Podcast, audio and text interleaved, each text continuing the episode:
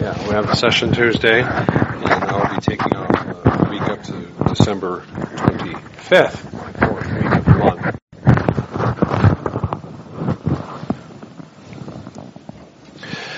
We have the call to worship.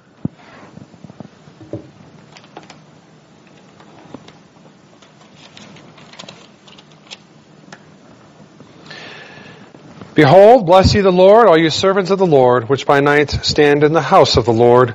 Lift up your hands in the sanctuary and bless the Lord, the Lord that made heaven and earth. Bless thee out of Zion. Let's bow our hearts and heads in silent preparation for worship.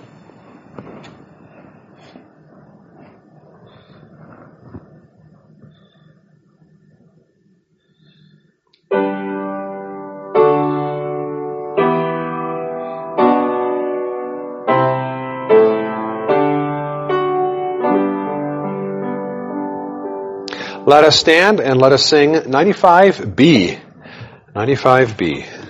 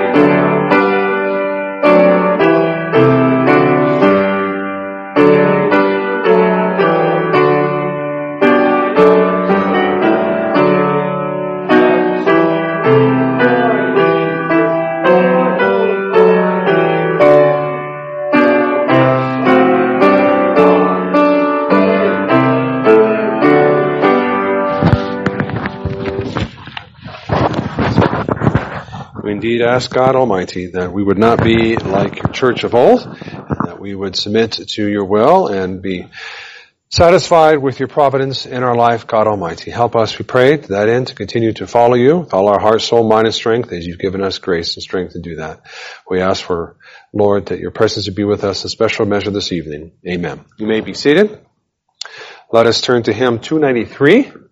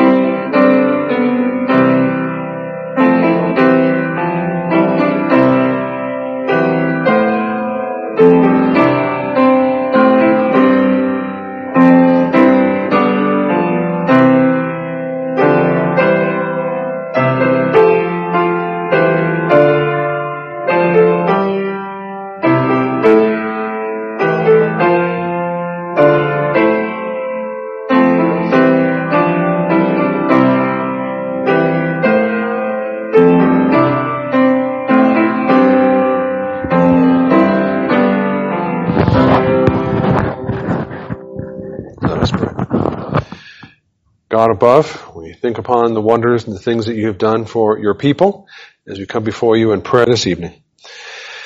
You've been with your church through the beginning, God, as you called us and gathered us from Adam and Eve onward through the gospel call of the promised seed and unfolded that revelation through time and space, God, and giving us a little here, a little there, eventually writing it down, God, and giving us the prophets and Moses and the whole entire Old Testament, God, and the fullness of the revelation therein that exploded, was magnified through Christ Jesus our Lord 2,000 years ago, in which we had the New Testament to give us the fullness of the revelation of your love and your covenant towards us through Christ Jesus our Lord. And so God, may we meditate upon that and how you've preserved the church and expanded her reach from a small little ragtag group in the Middle East to virtually every country in the world. Be with her, we pray, God. Purify her, strengthen her that she may glorify you, God, in all that she does to be a witness to the nations and the church and the places and the people around her. We ask God to that end that you would continue to bless the efforts of the Orthodox Presbyterian Church for her mission work, not only overseas, God, but missions stateside, that is here, nearby and closer to us. We pray, Lord, for their continued effic- efficacy, Lord, that you would work in your history, through our history and your providence, God, that their efforts would not fall flat.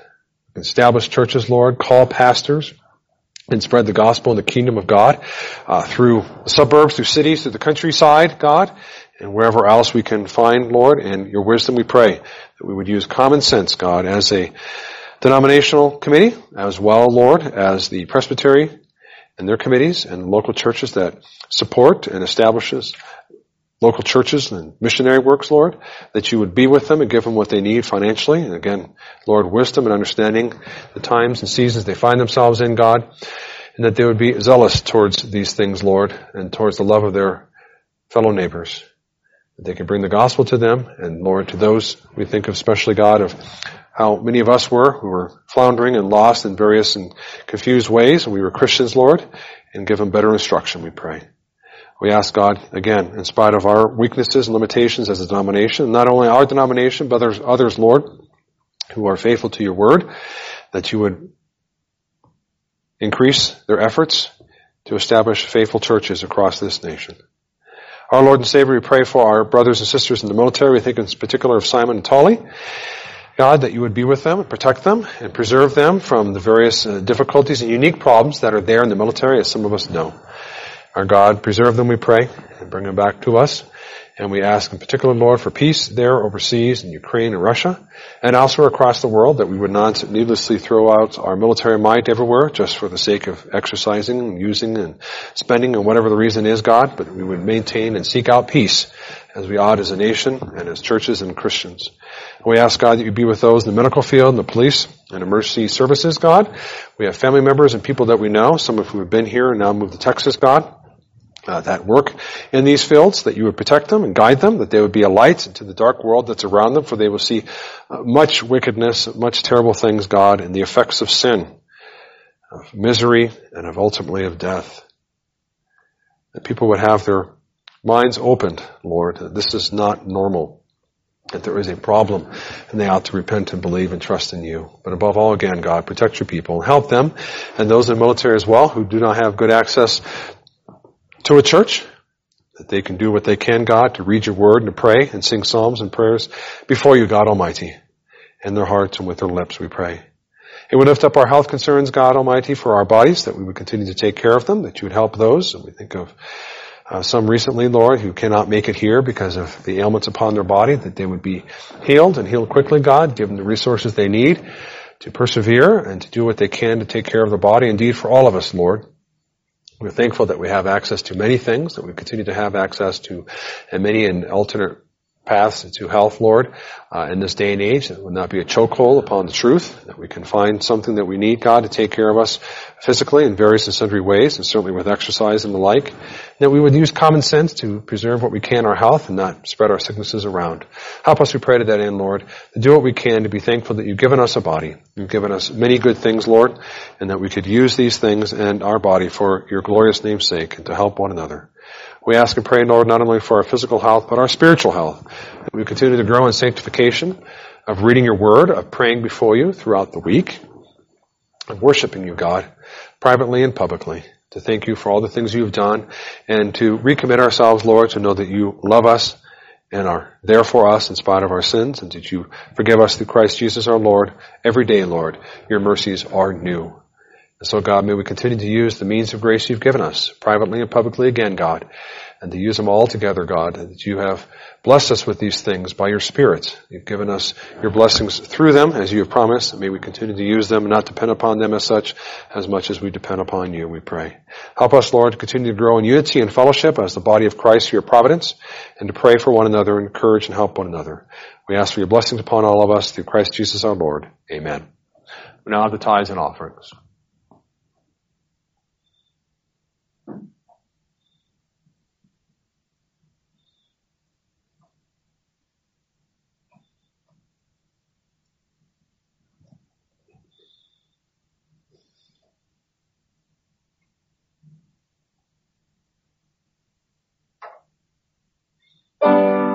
Let us rise.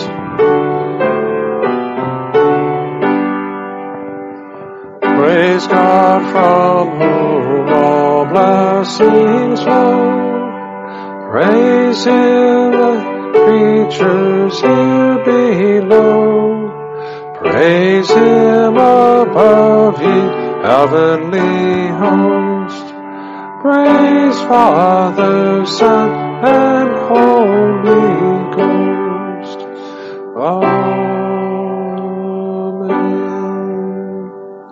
thank you again that we can give tithes and offerings, God Almighty. May you continue to bless us so that we can continue to give for the work of the kingdom. In your name we pray. Amen. You may be seated. We are in Mark chapter 3.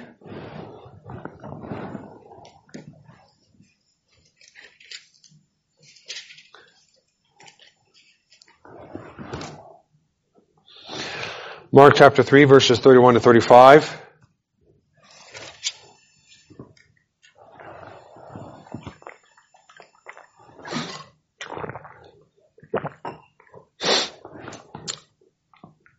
Let us listen attentively to the word of God. Then his brothers and his mother came and standing outside they sent to him calling him. And a multitude was sitting around him and they said to him, look, your mother and your brothers are outside seeking you. But he answered them, saying, Who is my mother or my brothers? And he looked around in the circle at those who sat about him and said, Here are my mother and my brothers. For whoever does the will of God is my brother and my sister and mother. Let us pray.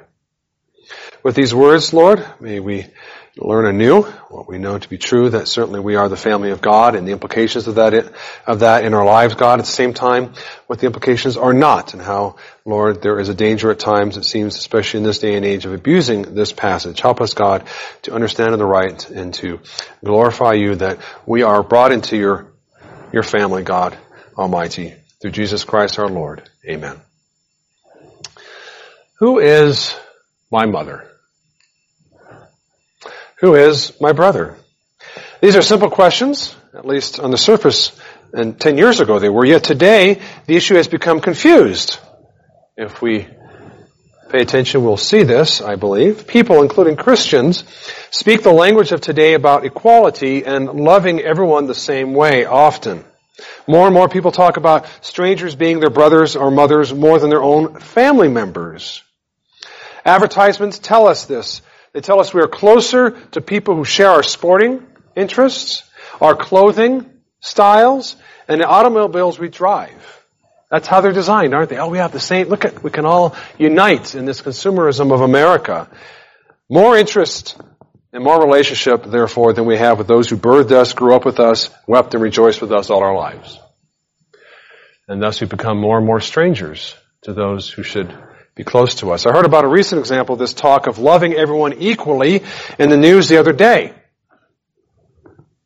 A local pro-life group in Virginia was refused service at a restaurant for their offense of standing for life. we don't like murdering babies. How dare you? We're not going to serve you Instead of standing for the truth of God's Word against them, and for the truth of God's Word, I don't know if they were Christians or probably were, or at least Roman Catholic or something, the spokesman of that group complained to the restaurant they shouldn't have shut them out because these pro-lifers loved everyone and doesn't have any bad thoughts about anyone. Because we're all brothers and sisters, brothers in the Lord, or some kind of variation of that. The assumption is everyone should be treated the same because everyone is the same. Yet no one lives this way. Someone or some place is always preferred over someone else or someplace else. It is the nature of human thought to only focus on one item at a time. We are not God and cannot think about helping Japanese Christians from a flood at the same time as we think about helping American Christians from a flood. We choose one over the other in our thoughts.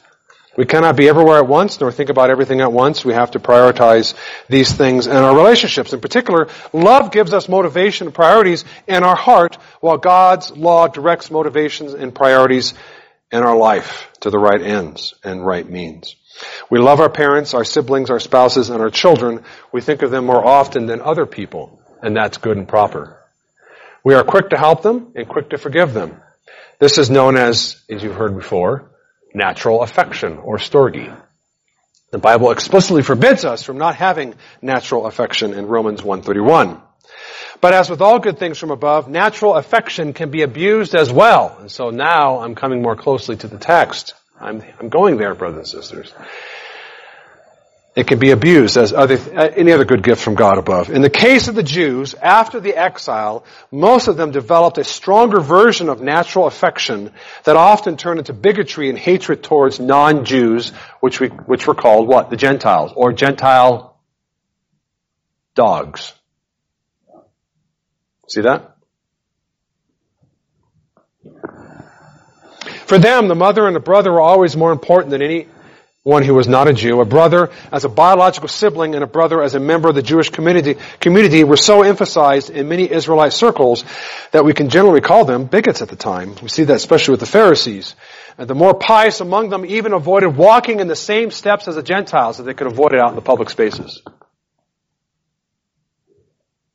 In this text, we read about Christ introducing a new relationship on top of the natural relationship we have with our parents, which is good and proper in its place, and with our family.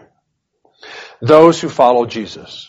That's the new relationship. Or more precisely, highlighting that old relationship, those who follow the Messiah, and now focusing on not just who's the Messiah, we're not sure who the Messiah is. Now we know who the Messiah is. He has a name, his name is Jesus, Yeshua, our Lord and Savior, who is a man walking among us, who was born of a woman named Mary. And if you love Him and follow Him, this is a new relationship. This is now yet another priority in your life. You have work, you have neighbors, you have to balance these things, and God's like, now you have not just the Messiah as a faraway object, but now close and near to you as presented here in the Gospels, Jesus the Messiah, the anointed one. So this relationship here of those who follow Jesus, and he's highlighting this. It challenges the abuse of natural affections amongst the Jews, as well as calling all of them to prioritize the Lord above all. He does so in a dramatic manner, as we see by asking the question, who is my mother? And so let us see what it means and to have mothers and brothers in the kingdom of God. Who is my mother? The first point, what this means. Again, the social context, which I built into from where we are today, because we're kind of the opposite social context, right?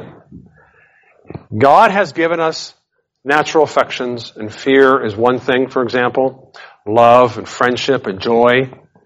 The natural affection in particular, this idea of those close to you, that you care for, can be abused in one of two ways, obviously. One is overemphasizing it so that anyone else who's not a family member is scum of the earth.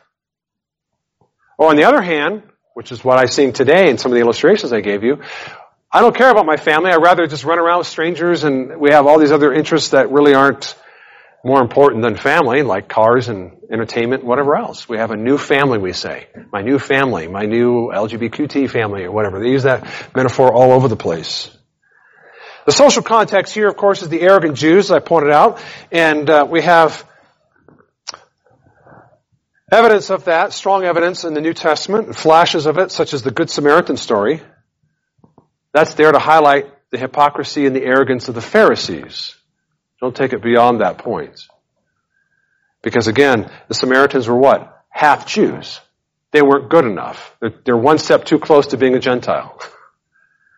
And so Jesus was going after uh, that wrong use of natural affections. Arrogance towards other Jews, in fact, the Pharisees had, as you've heard before, they're called the hoi polloi, right out of the Greek, the masses, the many. You know, we don't want to get our hands, you know, too dirty around these kind of people. That they're morally inferior to us. Although his words are not directed immediately at the Pharisees in this particular context, at least is not explicitly here. And certainly the people around them, the multitude, right? And the multitude was sitting around him as they often did. Why? What was Jesus doing? He was there preaching and teaching, as we see over and over again up to here to the end of chapter 3.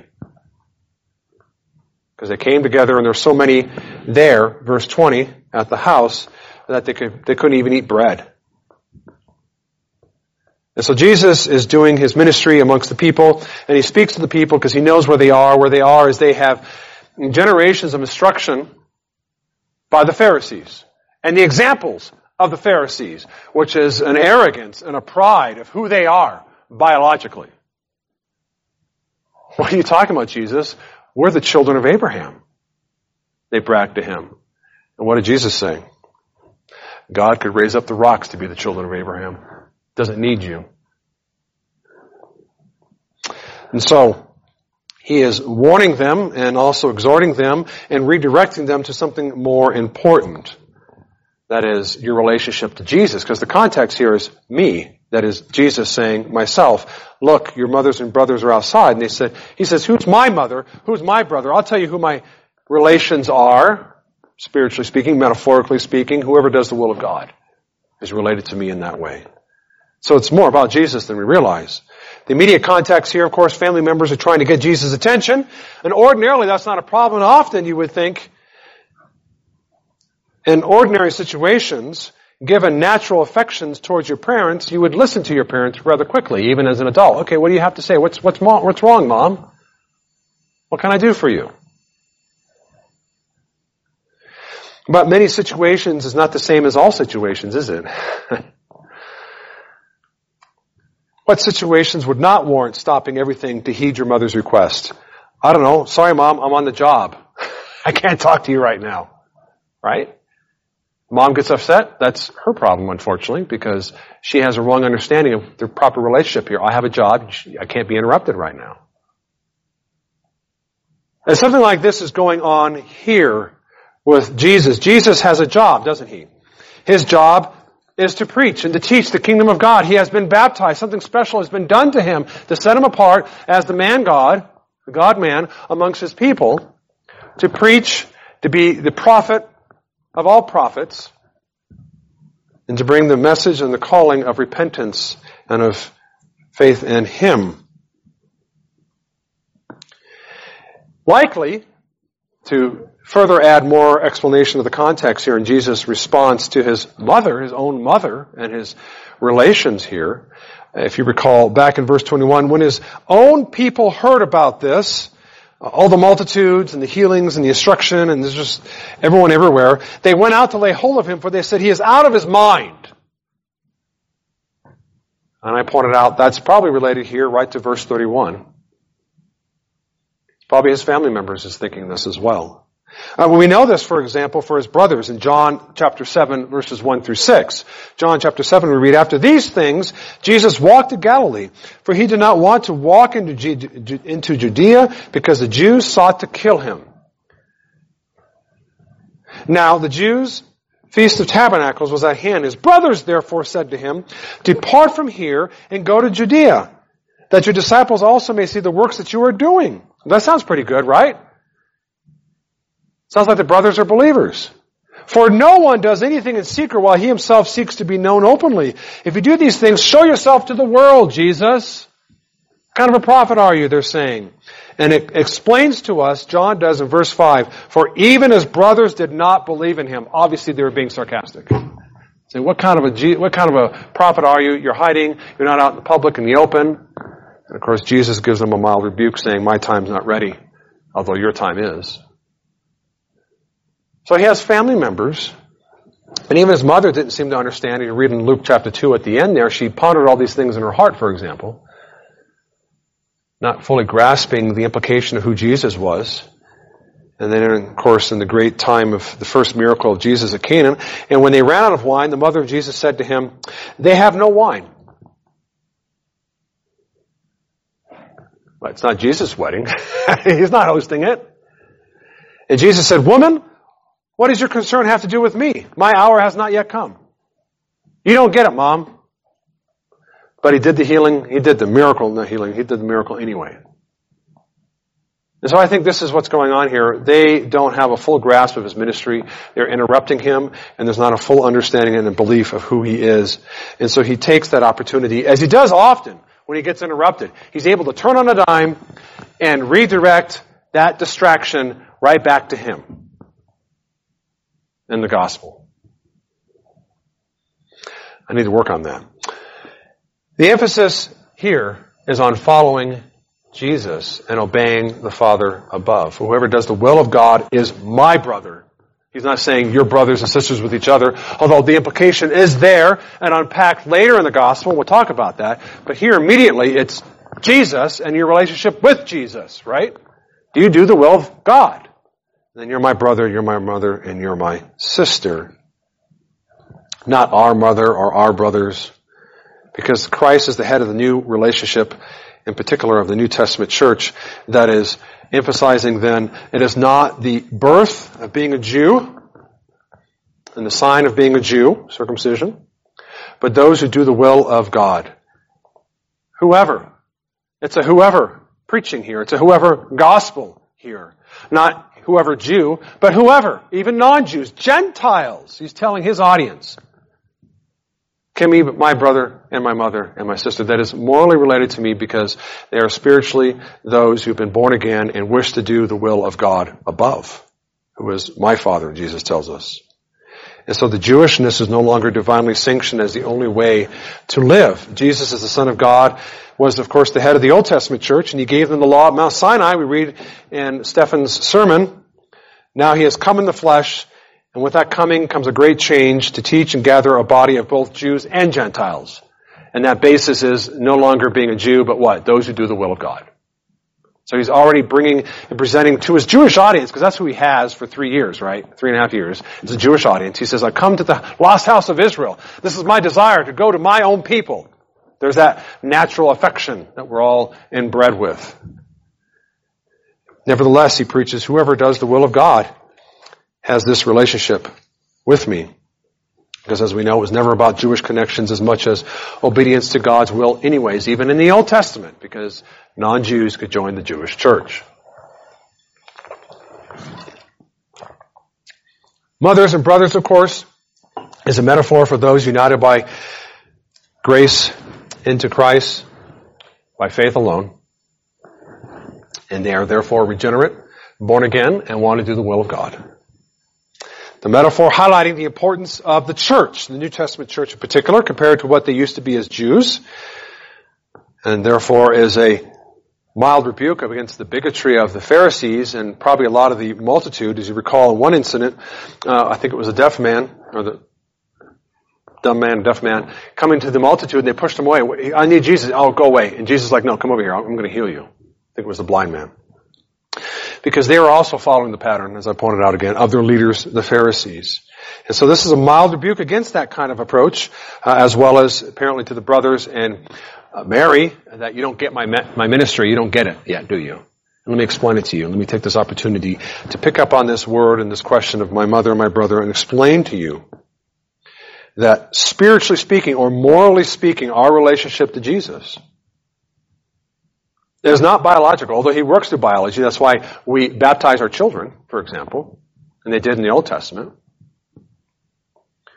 But that baptism isn't enough, that biology isn't enough, they must be born again. They must do the will of the Father and follow Jesus. And so that, of course, everything changes in the New Testament era, and that's the gist of what this means. My mother, my brother, my sister is metaphorical language of being the body of Christ, related to Him a new family of God.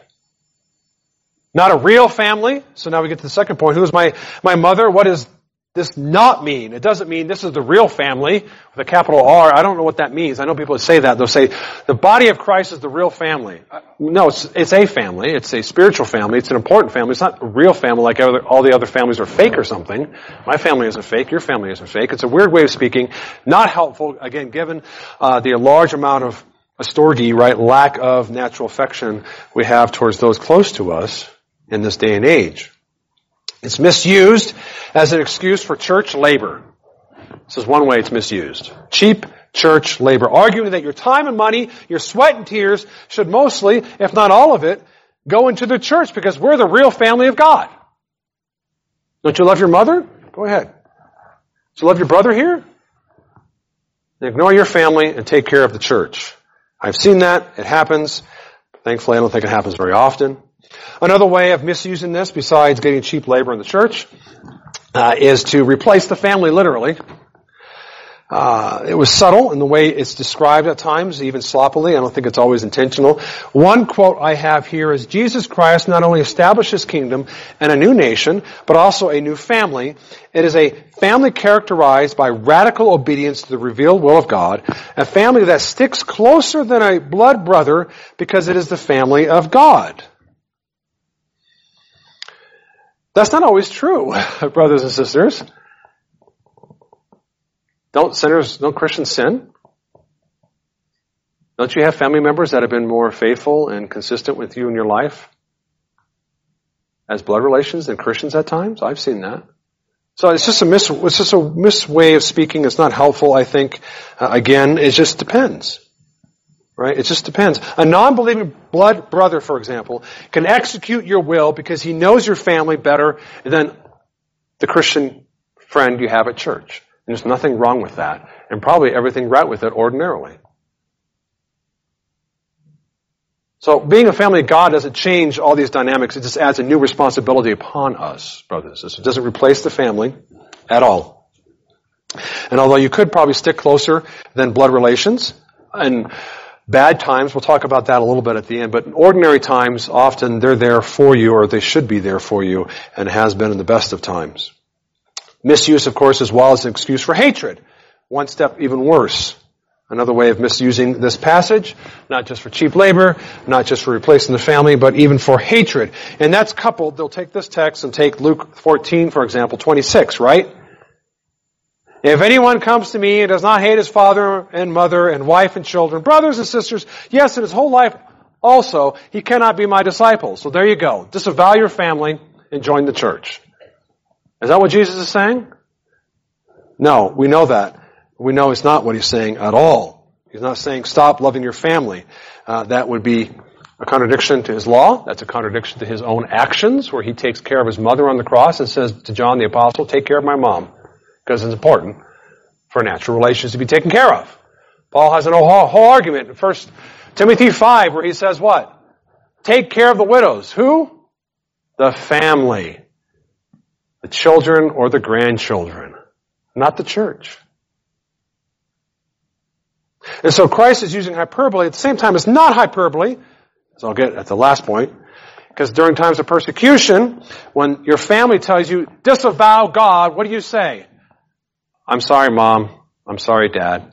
I cannot. I love Jesus more than you. That's what Jesus is saying. And so it's, it's uh, really much abused. Here's an example, concrete example. Christians have been known to write out, there are Christians, not, it's like a pattern or something, but it has happened. Christians write out the unbelieving family relation who's not a moral degenerate, basically an upstanding citizen, but just not Christian, out of the will and give everything to missions, for example. Because it's somehow more godly.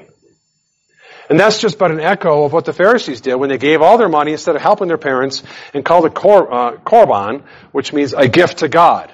Right? It's, it's to God, so it's more holy than just giving to my parents. Dude, you're not helping your parents. What's going on here? Where's your love for your parents? God says, love your parents, love your relations, love your family, love close, love those close to you, but it also includes, as this text tells us, love those close to us in Christ as well. And so what does it look like? The third point. As we know, of course, the metaphor is used elsewhere several times in the New Testament. The word brother, we're brothers in the Lord. Paul talks as though he is a father of the faith. He has birthed them, even uh, he uses the metaphor of a mother. I have birthed you in Christ. 1 Timothy 5.1 is the most famous one, as we all know. Do not rebuke an older man, but exhort him as what? A father younger men as brothers, older women as mothers, and younger as sisters with all purity. Revelation 1 9 we read, I, John, both your brother and companion in tribulation and kingdom and patience of Jesus Christ. Here, we are getting to where this shines the most of being a brother and a sister in the Lord. The one another passages in persecution. As you know, there are over 50 of them in the New Testament. From exhort one another, admonish one another, be friendly toward one another, bear one another's burdens, love one another, speak the truth to one another. Why? Why so many? Because they've had 1800 years of being cultural Jews, never having to share their culture with the Gentiles, and now they have to. And God's telling them, you gotta get over it. And you see that unfold in Acts up to the apex of Acts 15 and the Jerusalem Council where God says, it's not about being a Jew anymore. You don't have to follow the Jewish rites anymore. Gentiles can come in the church and stay Gentiles. And that takes a lot of effort to get over that, doesn't it? So they're hammered over and over again, one another, one another, one another, love one another, love one another. And one of the best ways to do that is remind ourselves that we are the family of God. We don't replace the biological family. Although if you lose your biological family, we try to help. Still not the same thing. But we do what we can to what? Love, support, admonish, encourage, and be friendly toward one another. That becomes the oil to cut down on the friction of the body of Christ. In persecutions, this shines forth the most importantly. Well, now, the priorities of what it means to be a mother and a brother, whoever does the will of God, comes forth in persecution because in persecution, brothers and sisters, you'll find out your family probably won't be nice to you anymore. In easy times, they'll put up with your Christianity. They'll be nice to you, have Thanksgiving. You'll probably be in their will and things like that. That's great. Keep it up. Keep a good relationship with them. Love them because they are your own. Be patient with them, but in times of persecution, when everyone rises up and hates the Christian, they may turn against you. And that's when Jesus says, you must love me more than them. You must love me, Jesus says, more than them. And that's the will of God, right? The will of God is that you love my beloved Son. And if you're doing the will of God, loving the beloved Son, you are his brother, his mother. We are brothers and sisters and fathers and brothers, a family of God together in the midst of persecution of people who hate us. I pray it doesn't happen to you. Maybe your family is different that way and they won't turn on you, as it were. And I don't think it will happen anytime soon, but that reminds us that there will be circumstances in which the church will be pitted against the family. But until that time, don't make an effort to try to pit the two against each other. They're not designed that way. God never designed it that way. It's sin that broke that relationship. Now certainly, one application as well of this truth that whoever does the will of God is my brother and my sister and my mother, that spiritual moral relationship we have through the power of the Holy Spirit, is that the church helps pick up slack from broken families. Again, it helps. It can't compensate. Can't be your father, can't be your mother. But there are consequences, of course, to these things, and the church is here to help the best we can. To support, have, give aid, direct aid, indirect aid, uh, verbal, whatever else it takes. And we're called, therefore, to prepare, to prepare a heart accordingly, with all those passages again, to be prepared to do the one another when it's required of us. The circumstances dictate it, and we have the ability to do it. As the future changes, brothers and sisters, we'll have to do more of this for one another. The church is indeed the family of God. It exists alongside the biological family that God has given us and all its extensions.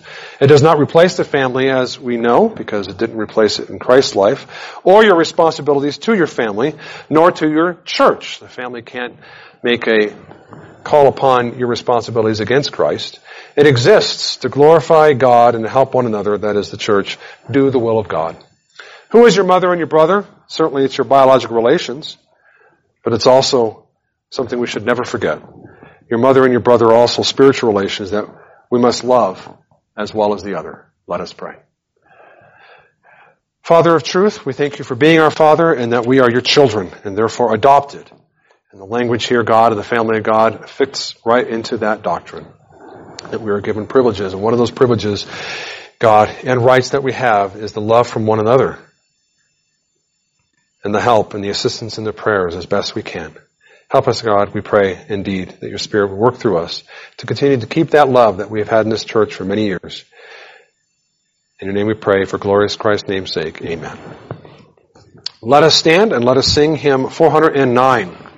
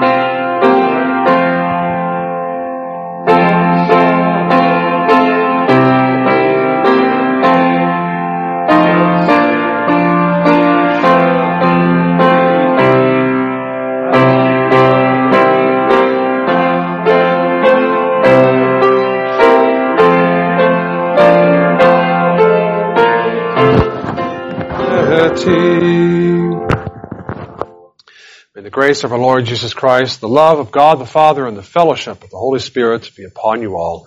Amen.